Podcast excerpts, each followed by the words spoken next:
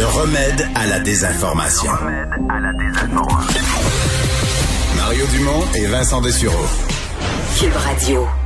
Alors, mise au point euh, cet après-midi du ministre de la Santé et des Services sociaux, entre autres des précisions sur le passeport vaccinal, sur l'état de la campagne de vaccination, sur l'état aussi de la quatrième vague. Le docteur Mathieu Simon, pneumologue, chef des soins intensifs à l'Institut universitaire de cardio et de pneumo de Québec, est avec nous. Bonjour, docteur Simon.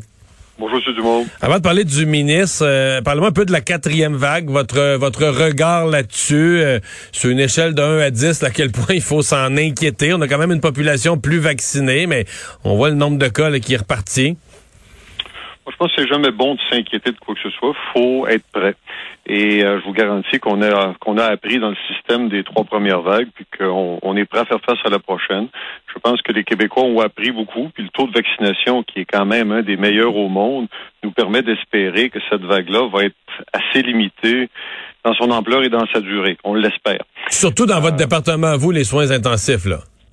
Oh, bah, partout, écoutez, dans la société en général, euh, parce que c'est ça, détruit beaucoup plus que juste le système de santé. Le COVID, ça, paralyse tout le reste. Mais effectivement, on a l'impression que les gens les plus vulnérables sont vaccinés. Il reste quand même 800 000 Québécois qui devraient être vaccinés, qui ne le sont pas. Euh, avec une incidence de maladie sévère de 1% mais 800 000 fois 1% ça fait beaucoup de monde. Alors, euh, c'est quand même ça, mais c'est on est passé à travers trois vagues où on était à peu près pas vaccinés, euh, du moins certainement pendant les deux premières. On va passer à travers la prochaine, puis je pense qu'il appartient à chacun de faire son choix, ou se faire vacciner ou acquérir l'immunité contre un virus très contagieux en faisant une maladie qui, qui a ses conséquences, et c'est pas juste de la théorie. Ouais. Voyez ce qui se passe aux États-Unis? Bon, là-bas, euh, la situation est vraiment incomparable avec ici. Là. Euh, la Floride hier avait son record de, décès, euh, les soins intensifs dans plusieurs États. On est plein à 85, 90, 95% Donc les soins intensifs à pleine capacité. plein de gens non vaccinés. C'est un peu absurde, hein? Ah, plein de gens non vaccinés, puis on se on se plaisait à comparer la prudence du Québec face à la liberté dont, dont jouissaient les citoyens de la Floride et du Texas. Euh, présentement, ils payent largement le prix. Écoutez, la ville d'Orlando, euh, en fin de semaine dernière, a demandé à ses citoyens d'épargner l'eau potable parce qu'ils sont, ils en ont besoin pour extraire par électrolyse d'oxygène pour leurs unités de soins intensifs.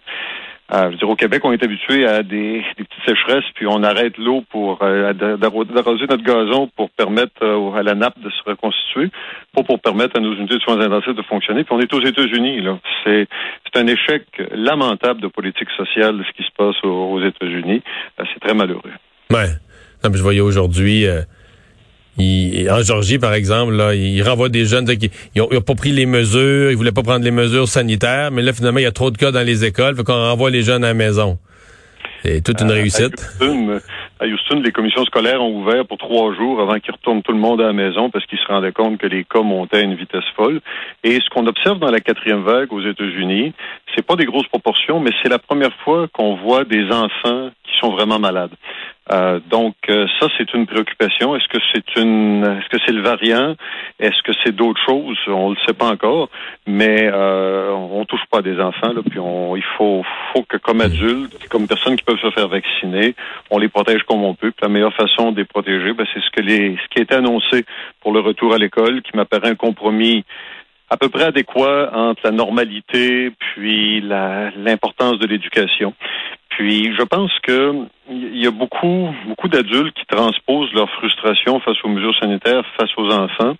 Euh, puis les enfants eux-mêmes, je vous dis pas qu'ils prennent ça comme un jeu, mais ils ont un esprit de groupe, de solidarité qui, euh, auquel le masque les rend peut-être, euh, sans les incommoder, les rend plus ben, Docteur Simon, euh, nos journalistes l'ont vu dans leur Vox Pop l'année passée. Là, on fait, le gouvernement annonçait le port du masque à l'école. La veille, on avait un Vox Pop sur le trottoir. Tout le monde était outré. Tout le monde disait pauvre petit pit, ça va être ça va être épouvantable.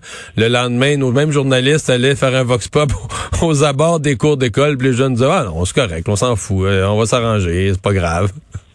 Ouais, pour ces jeunes-là, c'est une, euh, une expérience citoyenne remarquable parce qu'ils ont l'impression de pouvoir poser un geste pour influencer le monde des adultes. Puis c'est une perspective nouvelle que, que je développe là-dessus, mais euh, je pense que ça, ça prépare peut-être une génération plus consciente de l'interrelation de toutes les, mmh. toutes les sphères de la société.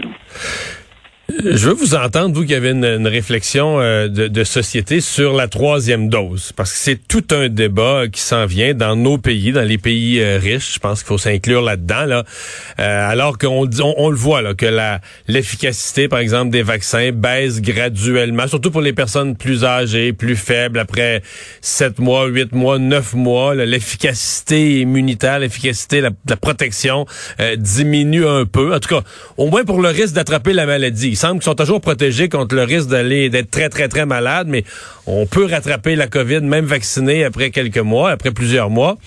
Et là, est-ce qu'on vaccine une troisième dose pour protéger plus, plus, plus les gens des pays riches? Quand au Vietnam, on est à 14% de vaccination, en Égypte, on est à 4% Qu'est-ce qu'on fait avec ça? Ben, deux choses là-dessus. L'article qui a été largement cité que vous prenez sur la, les taux d'anticorps qui baissent après 6-7 mois, il faut le remettre dans sa perspective. Il n'a pas encore été publié, donc il n'a pas été revisé par les pairs dans sa méthodologie. Puis, euh, il parle de taux d'anticorps. Il parle pas de maladies qui surviennent vraiment. Donc, ça, c'est quelque chose qu'on a souvent fait. mais en Israël, ils le voient quand même. Ils disent qu'après plusieurs mois, les gens plus âgés, ils, ils, réattrapent la COVID. Ils sont pas trop malades ou sont pas malades du tout dans certains cas, mais ils sont testés positifs c'est comme s'ils sentent qu'il y a une efficacité qui baisse. Mais je sais que c'est pas euh, béton démontré encore, mais en tout cas, il y a plusieurs exemples qui semblent montrer ça. Mais c'est sûr que l'immunité va, va, baisser tranquillement. Euh, on pense quand même que la réaction immune du, du, vaccin est quand même excellente. Israël a commis peut-être l'erreur de vacciner très très tôt sa population et de, de, de vacciner à moins de 28 jours même d'intervalle. Ouais, peut-être trop vite entre les deux doses, hein, si on perdu de l'efficacité là-dessus on en reparlera dans quelques années quand on aura un recul. oui. Mais pour partir, pour parler de la deuxième perspective qui est plus plus mondiale, puis que j'aime beaucoup, vous savez, les, les variants là, ils, euh, ils feront pas, c'est pas Saint-Anne-des-Monts qui vont apparaître. Ils vont apparaître dans des pays où il y a beaucoup de de, de, de, citoyens qui s'entassent l'un sur l'autre dans des conditions où des socio-sanitaires difficiles et euh, où il n'y a pas de vaccination. Puis personnellement, je pense que globalement, si on veut mettre fin à la pandémie, euh, il faut trouver un équilibre entre vacciner d'une troisième dose des gens très, très, très vulnérables, des gens qui ont un cancer, des gens qui ont une immunosuppression quelconque, peut-être des travailleurs de la santé ou des travailleurs qui vont être exposés à des, des patients COVID très contagieux et en envoyer des vaccins en Inde, euh, au Nigeria, au Bangladesh, où on va sauver des vies d'une part, et où on va empêcher l'éclosion d'un variant epsilon ou whatever else. Euh, on va finir par voir le lambda puis l'oméga peut-être. Euh, la façon de tuer l'épidémie, c'est pas juste en prenant 10 doses ici au Canada, c'est d'en envoyer un peu ailleurs pour que le, COVID se heurte à un mur collectif d'immunité et non pas qu'il ne puisse pas franchir, pensons-nous, des frontières très poreuses de, de l'Occident. Parce qu'il y a un risque qu'on n'en sortira jamais. Il va toujours avoir un variant plus contagieux, plus agressif qui va nous qui va nous revenir par l'autre bout du monde. Docteur Simon, merci d'avoir été avec nous. Merci, M. Dumont. Bonne Au revoir.